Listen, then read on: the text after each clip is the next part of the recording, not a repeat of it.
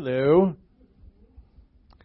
Imagine you were a teenager and your parents trusted you. Has anybody had a life like that? you laugh. Right. My life wasn't like that either. um, but imagine, imagine you were a teenager and your parents trusted you.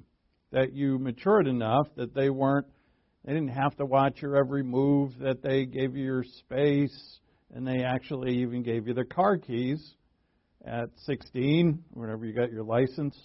I seem to remember some kids in high school that I knew that were trusted like this, uh, but most are not.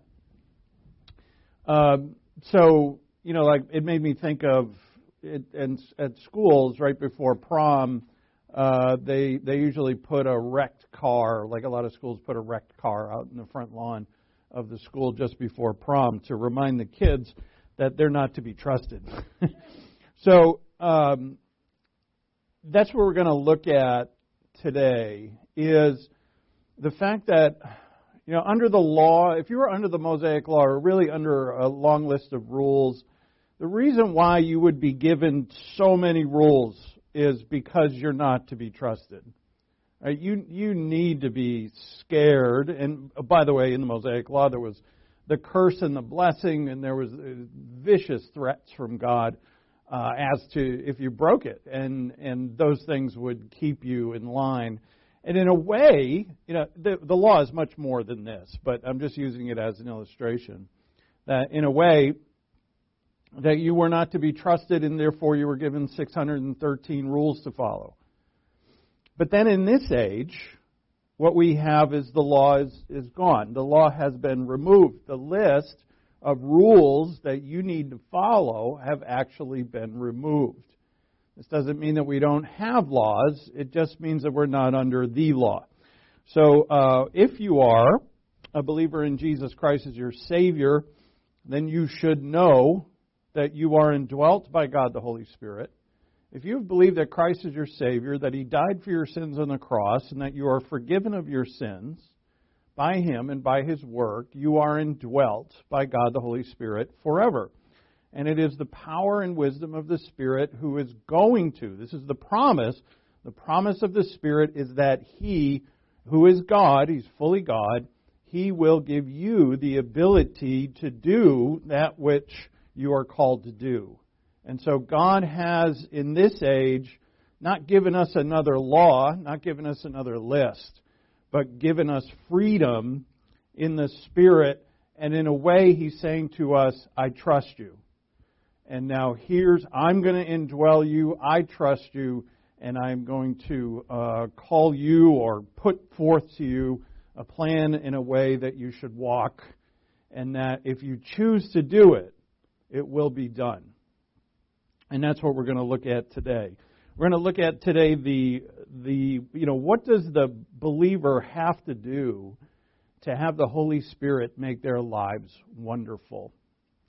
So uh, as we start, let's open up in prayer. Let's thank God for our time together. Let's be uh, grateful to have His Word and to have the ability to learn more and more about God's plan for our lives, and especially this very important principle or uh, doctrine of the Holy Spirit. Let's pray.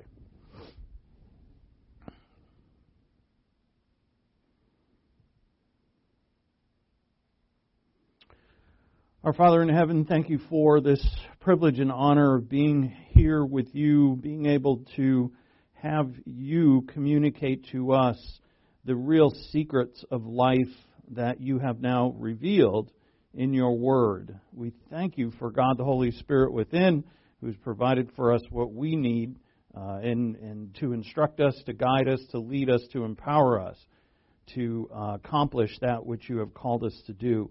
What you have asked of us is faith. And we're going to look at that, Father. We ask that you will, uh, through your Spirit, impress upon each of us the difference between the Spirit and the law, and also the difference between works and faith and to know, Father, that these things have subtleties to them that must be ironed out. Uh, we know, Father, that it is not that we are not to do any works, but of course we are to work. But we are to work by faith, with joy and thanksgiving. And this life that comprises that you have uh, revealed to us by your Spirit, by your word. And so we ask, Father, today that you do that as well. And we ask in Christ's name. Amen. So, as I said, uh, every believer is given the Spirit to indwell them forever. Uh, as the uh, as you see here in the uh, the verse that I put up in 1 Corinthians 6:19, do you not know that your body is a temple of the Holy Spirit who is in you? And this is forever. Jesus promised us this in John 14 that we would be indwelt by the Holy Spirit forever. So, you know, this depiction of a temple, the, the image is quite striking because for Israel, the temple, it was everything. The temple was where God dwelt. The temple was where the sacrifices were brought. The temple was where, on the one day a year, the Day of Atonement, where the sins of all Israel would be uh, cleansed through sacrifice, through animal sacrifice. And so, for this age to be called the temple of God means something very significant. Uh, and it's a blessing like so many of the others that is, uh, frankly, just beyond imagination. But it is really true. Obviously, as Paul says it here, you are, and it, I think it's significant that he says this to the Corinthians, as, as we know they were not behaving all that well. And yet, still, Paul told them and called them saints and, and called them to be those who were the temple of God. And therefore, why are we the temple of God?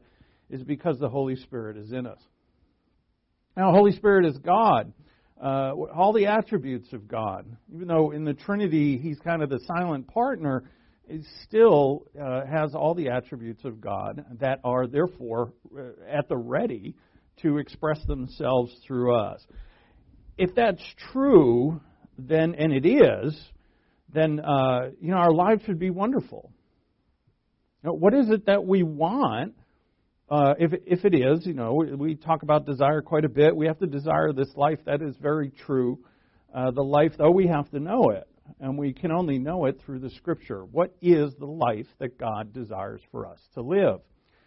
Uh, again, and, and getting back to my opening illustration, are we those who could be trusted by God? And meaning that he would be, in essence, that would be, he's pleased with us. That he's pleased with the work that we do, and he's pleased with the faith that we have, and he's pleased with the people we're becoming. You know, these the, the type of person that we're becoming. Uh, today we're going to see how we allow the Holy Spirit to make our lives wonderful. So let's imagine two people. Uh, another illustration. Let's imagine two people. They're young adults, say. We'll keep them young because uh, it, it, when we're young, we've got a lot of things to figure out. So, say that we have two people are either in their late teens or early 20s. One is given a list of things to live by. Uh, parents say, give the child a list of things to live by. On this list, there are two columns. On the first column, it is all the things that they should do, and on the, alongside it in the second column are all the things that they shouldn't do. And let's say on this list there are things like what time they should get up in the morning, what things they should say to people, uh, what's proper to say, uh, what prayers to say, at what times to say them, what to eat, what not to eat, if the list says never once will you be able to touch fast food or sugar ever, how long should they work? What kind of work should they do? What should they wear and on what days? The place at which they should go and worship on Sundays. And on the list of things they should not do, to never ever drink alcohol, to never ever smoke tobacco, as well as all the other immoral things that we all know to be sins. And they have this list. And the brooding teenager looks at the list. Of course, I put it on a phone, but anyway, I don't know who this girl is. I hope her picture's not copyrighted, but whatever. But it, you know, this this idea that I'm looking at a list and how am I doing? Am I doing well? Am I not doing so well? Am I doing perfect? Not once. Not one day would I look at the list and say, "Oh yeah, I hit I hit every bullet point here." Never. But we would do, if you remember, uh, the illustration I gave of the uh, the counting clicker. That every time you committed a sin, it, say you recognized every sin that you committed, which we don't, but every time, if you could, when you sinned, you clicked, and then you clicked, and you'd be clicking all day. And then at the end of the day, you would do what? You'd look at the number, and you'd compare it with, you know, what's your average? Saying I only had a thousand today. What a good day. Or I only had 500. Wow, hit it out of the park. Not like those bad days where I had like 5,000. But still, what? I'm a sinner. And see, this is what is brought out by Paul, mostly Paul, in the New Testament, and I would say especially in Galatians 3 and in Romans 2 through 5, 2 through 4 four and five. Five, five really, hit, you know, brings the culmination to it, and that is the difference between the law and the Spirit. The difference between the law and faith. And so, and we we get confused by this. Even when I was preparing this lesson, I'm still like, I have to stop and pray and be like, God, can you help me? You know, I have to figure things out. It still gets confusing to us because we are supposed to do works. And as we've noted, not all the you know, the things in the law like don't commit adultery, don't steal, don't lie, those are still in effect. And don't murder, right? Still a sin. And yet, um, you know, but we're not under the law anymore. So, what does that mean? Well, it means that we're not checking off the list. And this, these are the words that Paul uses law and works we do works, we do have a law to live by, but it's not the same. Now, one thing we must know that on this list, let's say it was God who comprised the list, like he did with the law, it's spot on perfect. This list that that young girl's looking at, if it were the list that we're imagining, is absolutely perfect. There's not one flaw in it. These are all the things that she should do. These are all the things that she shouldn't do. And if she followed it to the letter, she would do really well, even as a sinner. The more you did of the law, the better off you would be. And the same would be true today, actually. The more moral people are, the better off they do in life. But is that the plan of God for us? And the answer is no. The plan of God for us goes much, much farther than that while including things like morality. Uh, so um, it's important, therefore, to learn the law of Moses so that you can see how much better the law of the Holy Spirit is, or the life of the Holy Spirit is. That's why when we, we look at the Mosaic Law, we look at the sacrifices, we look at and study the, the commands, and we see how they're fulfilled in Christ and it brings to us a greater understanding of who Christ is. Right? It is when we look at Old Testament prophecy of the temple, the tabernacle, and all these things that portray Christ, we see him better. And being delivered from the law, it's important to know, excuse me, what we've been delivered from and what Christ has fulfilled.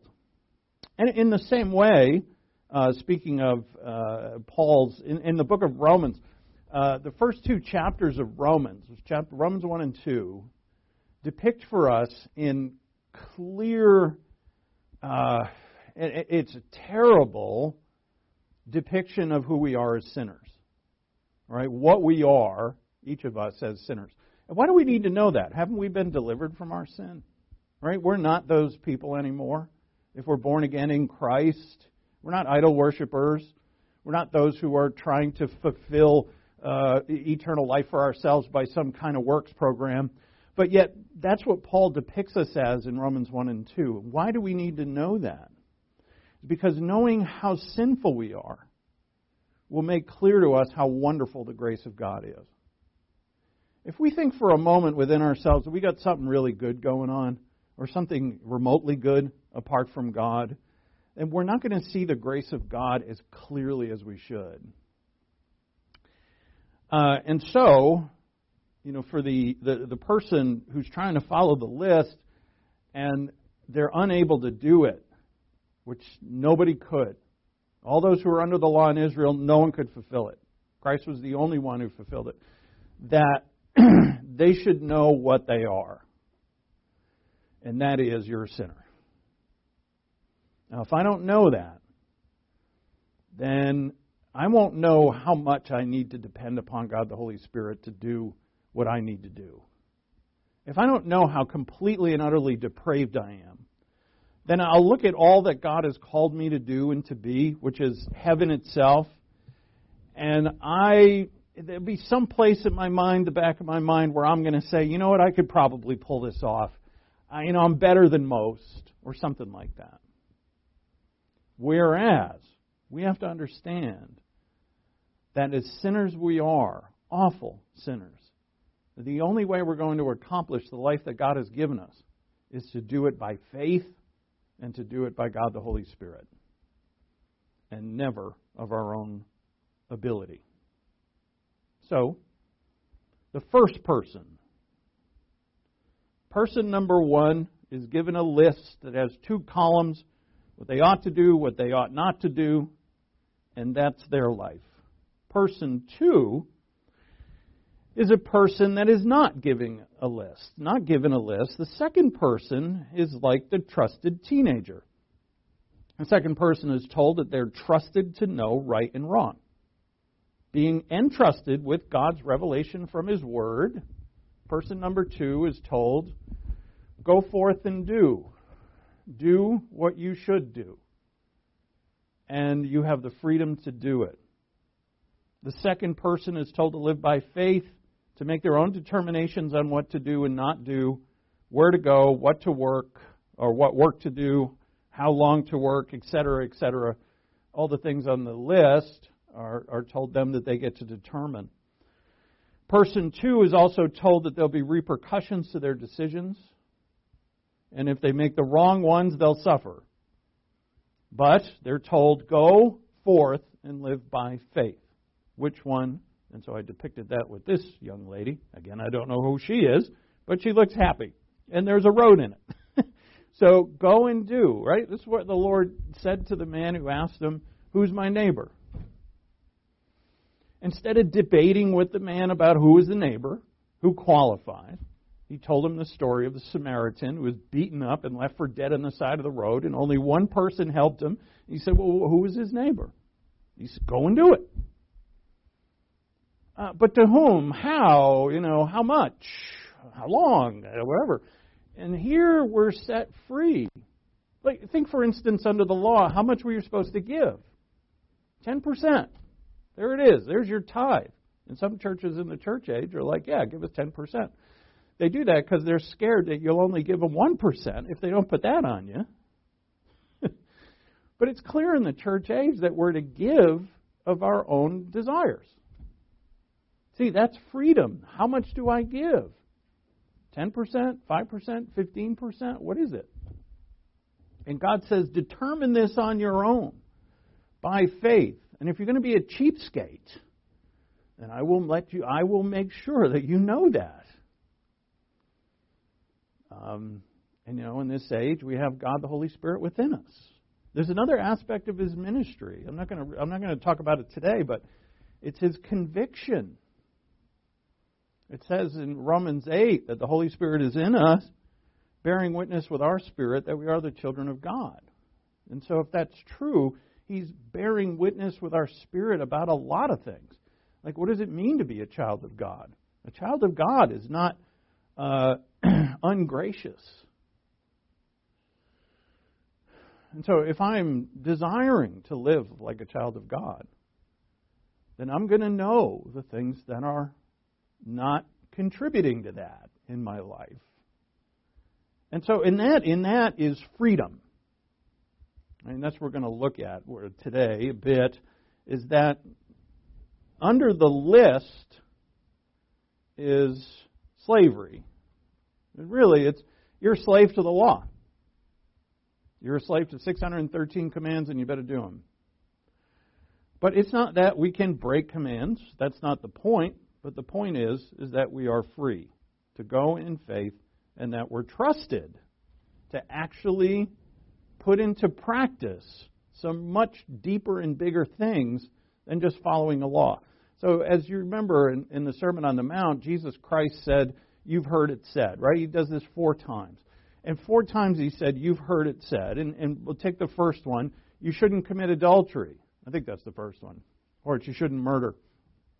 Anyway, it, you know, you, you heard this. The adultery one is, I think, the easiest to understand. And that, so a Jew under the law could say, well, look, I haven't committed adultery. And then God would say to them, but have you thought about it? And even, let's go a little deeper.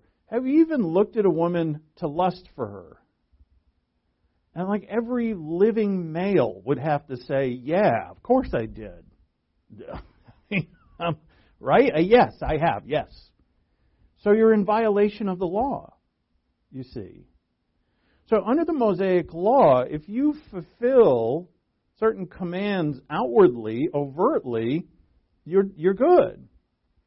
But in reality, what happens, and this is what the, now what we have with the Spirit of God, is that we have the commands of God in a way that is not just checking off boxes on a list, but actually having the ability and power to be a type of person all the time. Like, in other words, I've overcome my flesh's desire to lust for women. I've overcome my flesh's desire to be cheap and hoard my money. I've overcome my flesh's desire to pride. And in pretty much all the time, I'm a humble person. Am I sinless? No. But because of what I have seen uh, that God has shown me what, I, what He has made me to be in this age, in Christ, that I've seen this life and I know this life that He wants for me, and I have reached for that life by faith. I say, you know, God wants me to love my enemies like I love my loved ones. That sounds impossible, but I'm going to do it anyway. You know what that what I just described there is faith. I, I've, I've had, I've always been a hoarder of my things. It scares me to death to give and be gracious. So, but I see in God's Word, I see it over and over, that He has called me to be gracious. So I'm going to do it. To heck with the fear. And that, what I've just described, is faith. Now, who, you know, and, and so I, I say, how am I going to do this? Then I remember, this is what the Holy Spirit is in me to do. I'm not on my own in this. I'm not on my own at all. And in fact, my, my partner in this journey is Almighty God Himself indwelling my body. So, the first person under law and works, of course, I give her a frowny face so you know what the right answer is. The second person, you know, which one would you rather be? And all of us would rather be person number two. Obviously, it's freer and it's a heck of a lot more fun. Right? It makes me think of the teenager who doesn't really get it yet. Remember, I was a high school teacher for 11 years. I know a lot of teenagers. And some of them got it early on. It was amazing to see some even 15 year olds, they obeyed their parents, they did the right thing. I don't know where. I don't know what they came from. Uh, but most of them were not like that. And they struggled. And they couldn't understand. Why was life so unfair? And so, what did we have to do with such children? We have to put them under a lot of rules, right? A lot of laws. And we have to be, uh, unfortunately, public schools have not been like this uh, enough, but uh, you know, we have to have discipline quick and strict so that they know what's right, what's wrong. And see, what is that? That's like being under the law. It's a ton of rules hanging over your head and the threat of discipline all the time. Or would you like to be the person where your parent says, I trust you explicitly? Here's the keys. You know, you can have the house. We're, Mom and I are going to go on vacation, so uh, we'll leave you home, and we know you're not going to throw a crazy party. I laugh because I know a kid who did that in high school, and oh, he got in so much trouble. But uh, you know, you're tr- in other words, you're trusted, and this uh, is what we would prefer to be: free and having more joy in choosing, choosing what to do. so you've likely imagined yourself as this person, spiritually mature. I do. I see a future Joe who's wise and powerful and joyful and full of love. I love that guy. I can't wait to meet him. if you're a believer and knows something of the scriptures, you know what life I'm referring to. It's a life that is looks like Christ. But how? How am I going to do it? And that's what I'm going to tell you today. How we're going to do this. Now, certainly there's a qualification. To anybody listening, there's a qualification to you doing this living this life. And if you're saying, well, I knew it, I knew you, you know, there's always some kind of catch. The qualification is that you've believed in Jesus Christ as your Savior, that He died on the cross for your sins, and by His sacrifice you are forgiven of sin and given eternal life. That is the only qualification that you're a believer in Christ. If you are a believer in Christ, you are that temple. That is you. If it's true of the Corinthians, it's true of all of us. And it is. Jesus said it in the upper room before he died. I'm going to give you the Holy Spirit, and he's going to be with you forever. And so, being this, th- there's my qualification. I have to be the temple of God. I have to be a believer. And then, if I'm a believer, I have the Holy Spirit within me. So, therefore, all of us have equal privilege and equal opportunity to be Christ like, to live this life that we so desire to live of peace, of wisdom, of power, of love, of faithfulness, and to be a certain type of person. You know, not one who's like, all right, I think right now I'll follow the rules, and then well, nobody's looking, so I'm not going to follow the rules now. But in other words, to be through the core of us, to be ones who say, I love the laws of God.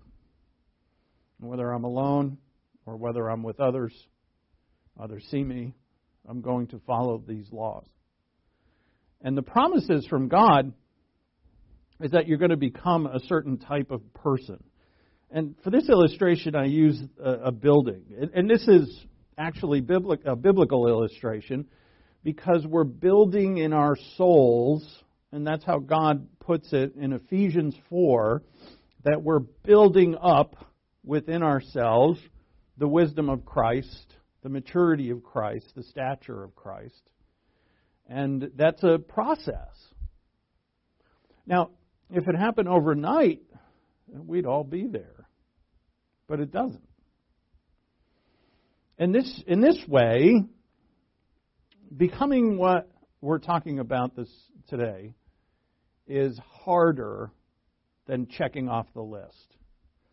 Right, if you had your list of do's and don'ts, and then you sat down at the end of the day and you went through them real quick and checked them off, that would be a lot easier than what I'm talking about now. And why would and so in one way this life is harder and in another way it's easier. The way in which it's harder is that if you're going to become the type of person who is spiritually, divinely virtuous, which is what we're talking about here, we're being the type of people who walk by the Spirit, who live by the Spirit, who live by the Word, we're godlike.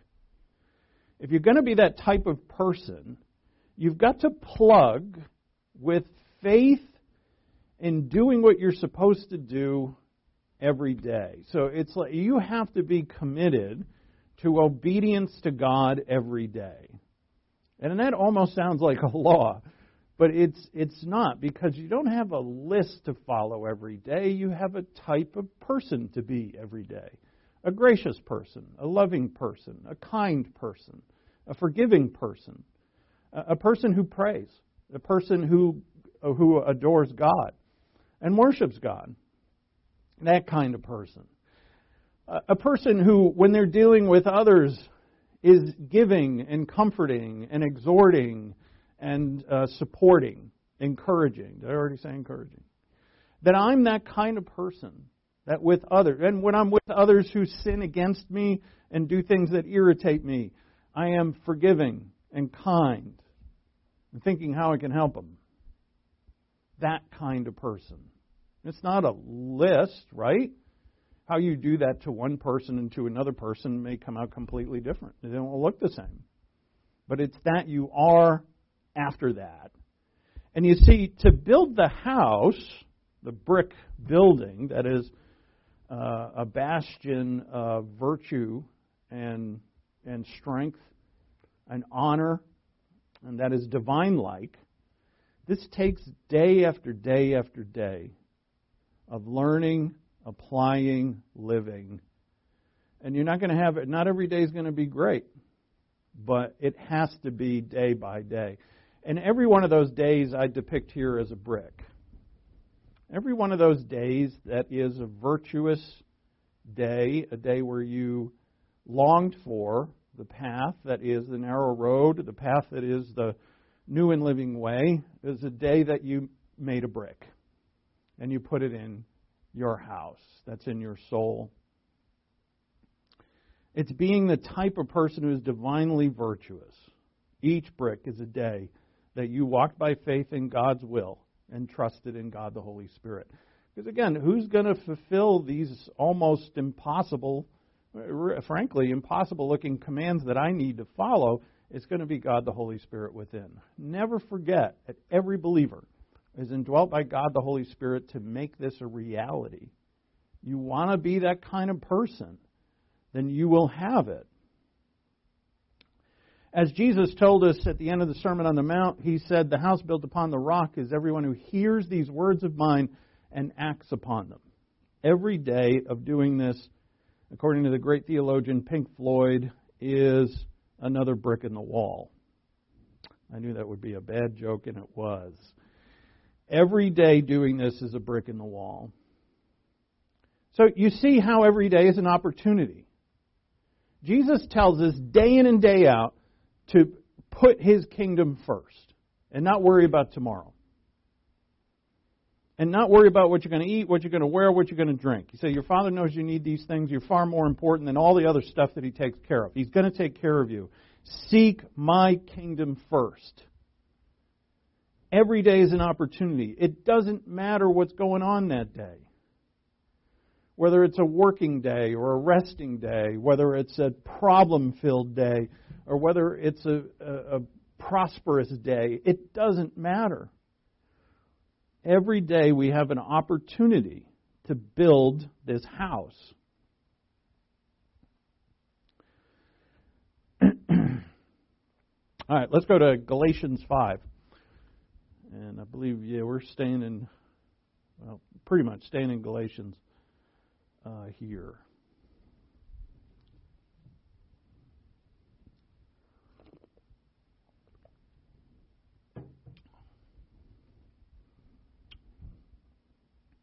So, what we've just described is a person who understands, a believer who understands that this great life as Paul describes it, exceeding abundantly beyond all that we could think or imagine.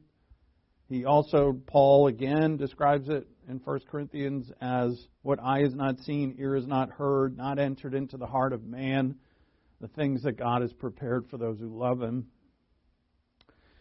And so we're pursuing that, and every day that we, we know, again, we have the Holy Spirit within us who's going to accomplish that which we're reaching for. So we're reaching for spiritual things like love, joy, peace, patience. We look at the fruit of the Spirit. We'll read it here coming up in a second. And the, uh, that's not all the fruit of the Spirit, by the way. There's more. There's, that's just a list given to the Galatians. But in all that the Spirit could do, which is all the things that God has for us to actually accomplish, uh, the type of people we're to be. And as we reach for that by faith, or as we go forward by faith to live that, we know that God the Holy Spirit is going to make it happen. That is faith in the Spirit. But what if we're so? What happened in, Gal- in Galatia? The churches in Galatia were infiltrated with false doctrine, and in Galatia, the false doctrine was that you know you can't uh, be rid of the law; that you have to actually live under the law. And they bought this. A lot of them did. We don't know how many, but we don't even know if it came from people already in the church or people outside the church. But the idea was that you cannot rid yourself of the Mosaic law, you have to live under it. And what this what this did for the Galatians is something you know, it's it's hard to see this kind of temptation working on a Christian. In other words, you know, I know there's like Seventh Day Adventists who think they're under the Mosaic Law. There's, there's, that's an issue for them. But uh, for us, it's generally this idea that I have to work for this life. It's not something I reach for by faith and know the Holy Spirit is going to make it happen, but it's something that I have to earn. And all of us can be drawn into that. And it's what happened in Galatia. But in Galatia, the vehicle of doing this was the Mosaic Law in our age, it could be anything. It, anything that draws us towards a legalistic kind of thinking in which, you know, if I don't check off these boxes, I can't accomplish this, this life. And as if, and then I think, you know, I'm on my own. If you're, if you're trying to do the work that is not of Christ, you know, or depending on Christ or depending on God, if you're trying to do things that are of a human nature, meaning that you're trying to do works that will get you this uh, life and, and do them on your own, you know, not not Christ-like, you know, and it's what it really comes down to. To try and simplify it as much as possible, is that if whatever you're doing in life isn't for the reason of Christ, then it's it's off this path. Right? And it could be good stuff. Right? The person who lives for their family is living for your family wrong? No. Uh, it, the person who you know wants to make a great marriage and a great home and have great kids, and they're doing it why? Well, that's the point. If they're doing if they're doing it for another reason other than Christ, then it's for themselves or it's for their reputation or it's for it's for something else. And that is not a part of the new and living way.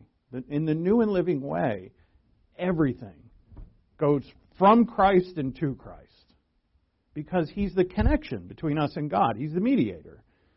He's God and man. And so he's our connection to our creator and this life that has come down from heaven that he gave to us. Remember, he said, I'm the bread of life that has come from heaven. Eat of this bread, and you will not hunger again. And so, and that's how we can see this. Now, when the Galatians put themselves under the law, this is not for Christ. It's for checking off some boxes that I've completed this ritual and that ritual and this thing and that thing, and therefore God must be pleased with me. In other words, I'm doing all this work on my own, even though it's something that God gave thousand years ago. But you know, I'm doing all this work on my own, and God is pleased. And that is not the case. So look at Galatians 5:1. It was for freedom that Christ set us free. Therefore, keep standing firm and do not be subject again to a yoke of slavery. Now, the yoke of slavery in Galatia is the law in their case. In our case, it's a life lived for any other reason than Christ Jesus. You know, this, this yoke of slavery could be, well, it could be anything that is not of Him. Right? This life that we live is His. He's the one who brought it from heaven. So it could be, you know, it could be anything. We have to be careful about this yeah, we we have a lot of things to do that are of a law like nature, but we are to do all things unto Him, unto a person. We're to be like Him. And we have the Holy Spirit within us to make that a reality.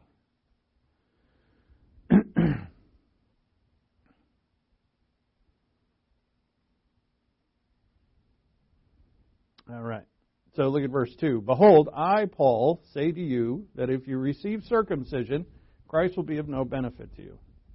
Now, we're not tempted with this, are we? I certainly hope not. Um, you know, so what, what is this? Well, part of, if you qualified, so to be qualified to be under the law, it was, you had to be circumcised, like uh, in the uh, à la Abraham. So, the Galatians had become so enamored with this thought that you know the way to live the Christian life was to be under the law that they were tempted with circumcision that the others were telling them they had to be circumcised. So Paul says, now you could substitute for circumcision anything. Any ritual that we think or would think that is possibly to make us either closer to God or, or have a better relationship with God or be more qualified anything that is outside of whom? Of Christ. Yeah? So Paul says, if you receive circumcision, Christ will be of no benefit to you. Because in reality, you're substituting some ritual for the person of Christ. Verse 3 And I testify again to every man who receives circumcision that he is under obligation to keep the whole law. So if you're going to put yourself under the law, Paul makes it super clear here, as he does in chapter 3, that you have to, chapter 3 in Galatians, that you have to be under the whole law. So therefore, you're responsible for the whole thing. You have been severed from Christ. He's playing off the circumcision motif. You have been severed from Christ. You are seeking to be justified by the law.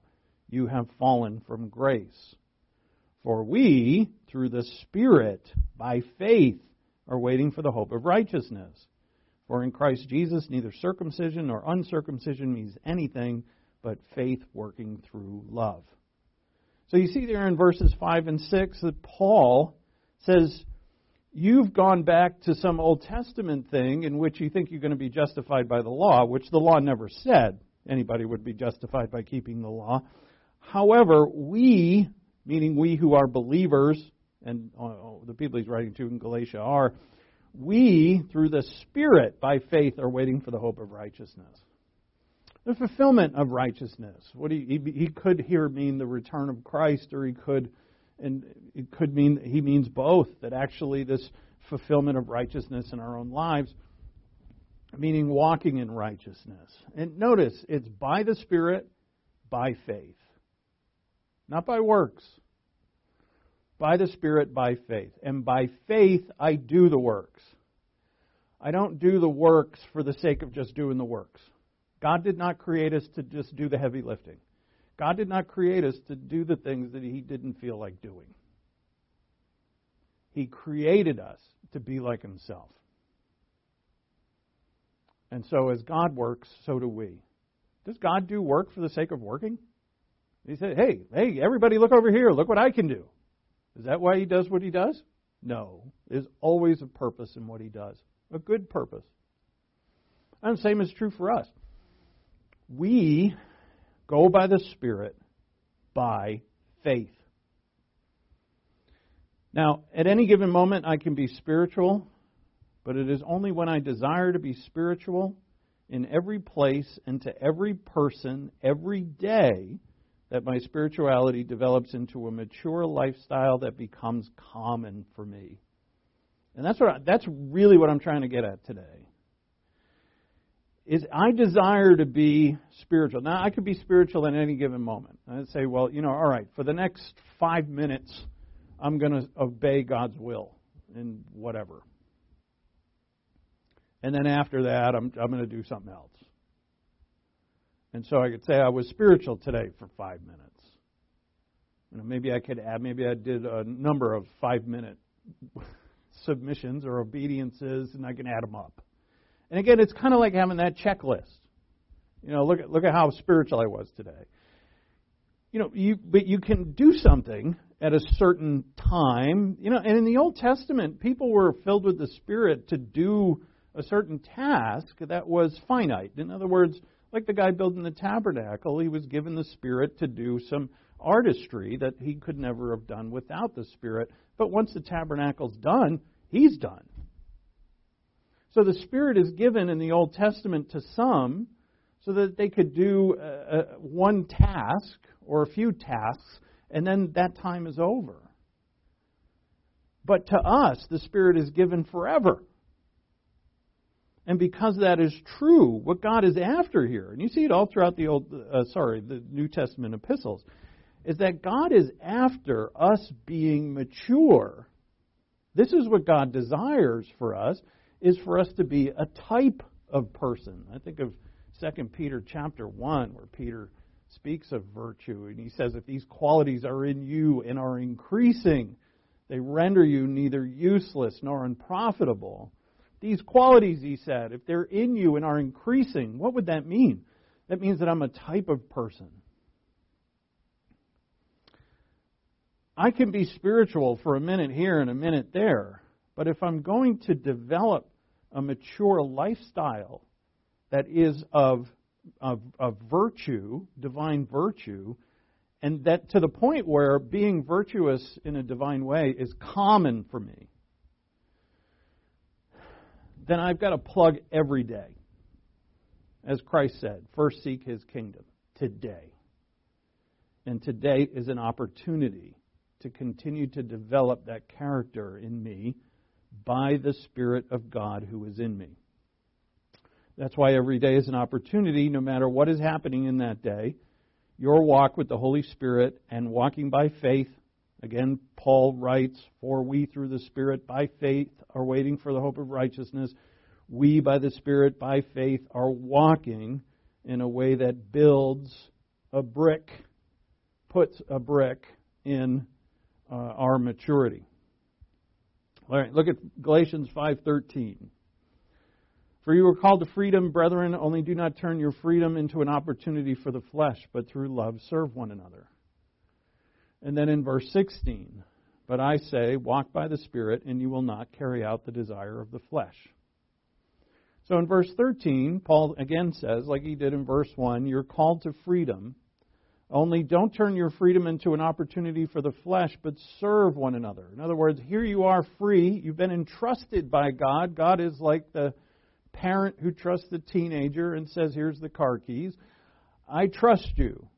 So Paul says, now that you're trusted by God, don't use your freedom as an opportunity for the flesh, but actually do what you're called to do.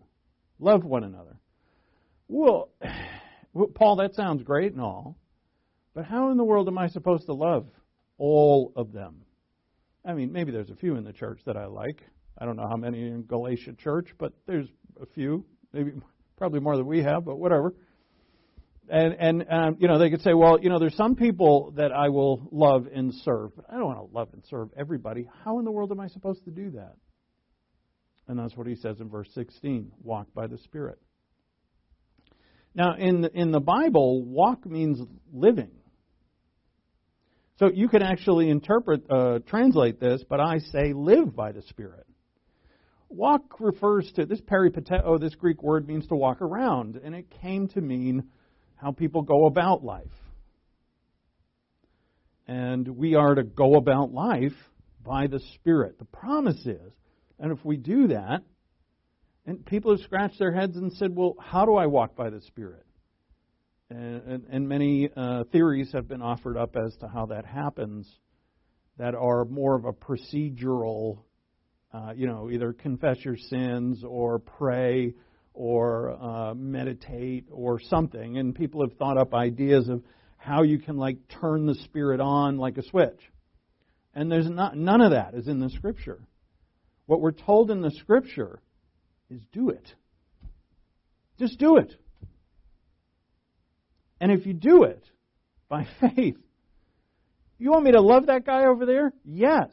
Love them by faith. I don't want to. That's not what I asked you. I didn't ask you if you wanted to. I said, do it. And this life is the life of God that I've given you. And you will do it Why? Because the Spirit of God is in you. And all of us are qualified to live this way. All of us as believers.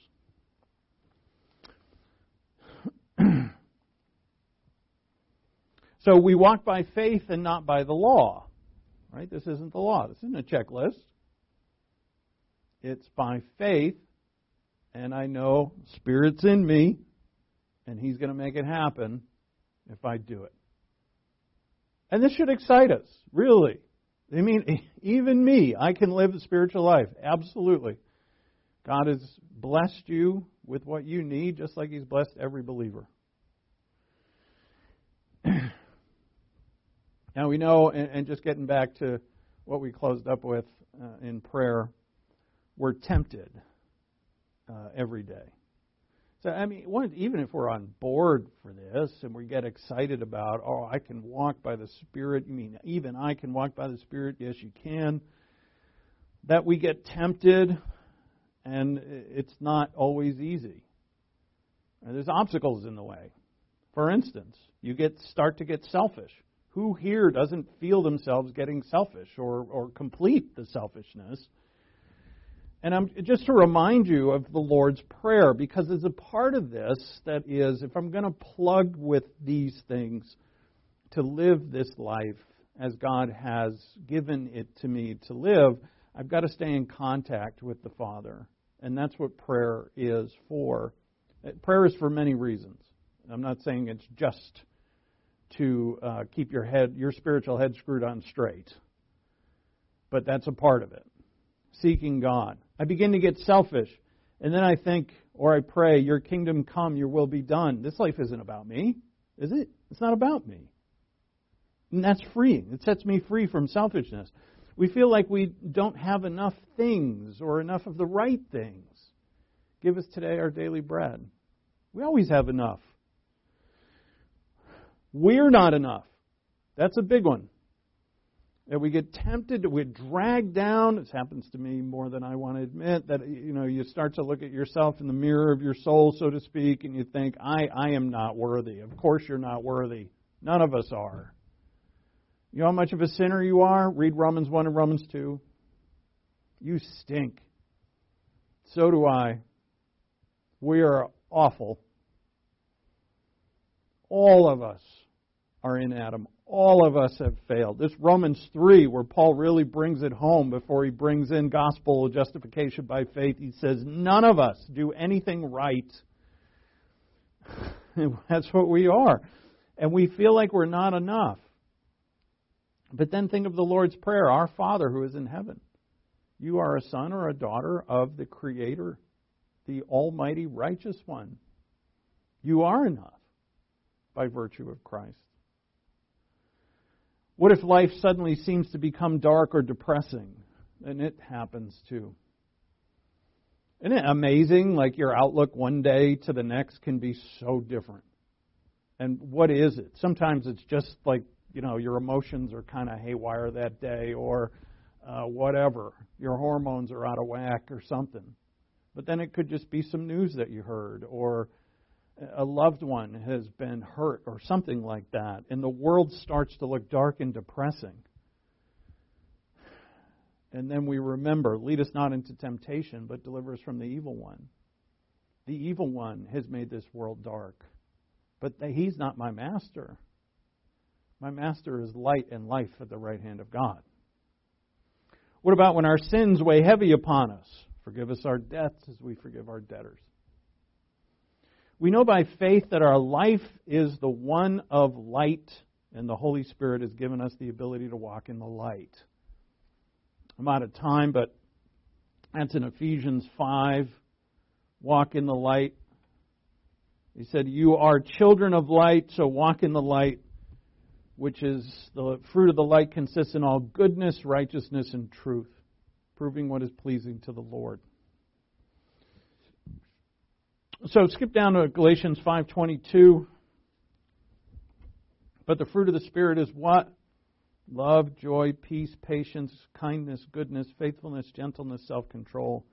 And against such things there is no checklist. Just to keep the motif for today. No, no checklist. So what? How do I do that without the checklist? How do you be a kind person instead of someone who has a list of rules about what kindness is? So that when you're interacting with someone, that your kindness, you are just kind. That's who you are. And so you don't you don't need laws that tell you to be kind, you are kind. So, you know, I don't we don't have laws in the Bible that tell us what to say to people, how to say it, at what time, to to whom. We don't get that. We're told to be kind and we are. Say, you know, I've never been a kind person. All my friends they call me certain names that I can't say behind the pulpit. That's what I'm known as. But is that who you really are in Christ? By faith, you say no. I'm not.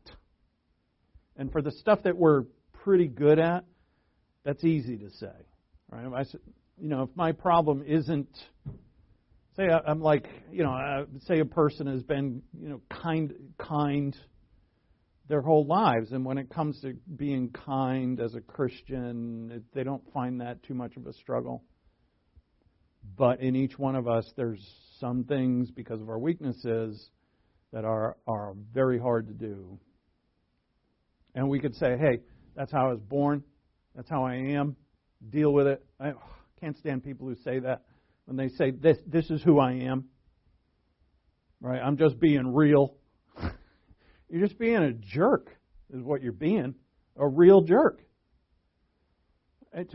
In Christ, we've been given this life. And this life is what we must be by faith. And we have the Spirit within us to make it reality when we do it by faith. So, um, tomorrow we'll look at, what I want to look at is the word full, because there's this, the phrase filled with the Spirit. I want us to see what fullness means, because it doesn't just apply to the Spirit, it applies to other things in the Christian life. And we'll compare those uh, together. And I think I'd like to look at the fruit of the Spirit, I had more on that today, but I'm out of time. So we'll do a little more on the fruit of the Spirit and the fullness of the Spirit tomorrow. Let's pray. Thank you, Father, for your word. Thank you that you bless us with the truth. And Father, the truth is unfathomable at times, and yet we continue to strive to learn and to see what this great life is. We can know all about it, Father, but we, you, we know, as you have shown us, that we have to live it, and we can live it through your power by the Spirit of God within. We ask Him in Christ's name. Amen.